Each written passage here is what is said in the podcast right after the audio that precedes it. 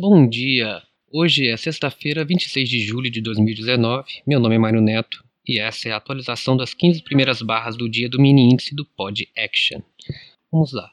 Tivemos a primeira barra do dia no WinQ19 gráfico de 5 minutos, uma barra de 340 pontos, vendedora e com sombras acima e abaixo, demonstrando uma uma indecisão logo na abertura. Todas as outras barras tá, não, não apresentaram nenhuma tendência. Quando foi por volta das nove e meia, tivemos uma barra vendedora de 350 pontos, tá? bem parecido com.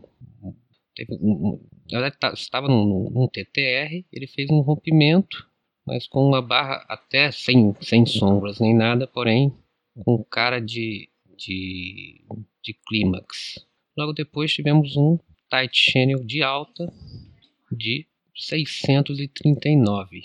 Eu vejo aqui a formação no dia de hoje de um triângulo expandido, que logo depois de ter feito esse tight de alta, fez um tight de baixa. Então, um big, big up, big down e tá lateral. Tá totalmente lateral dentro de, uma, de um triângulo expandido.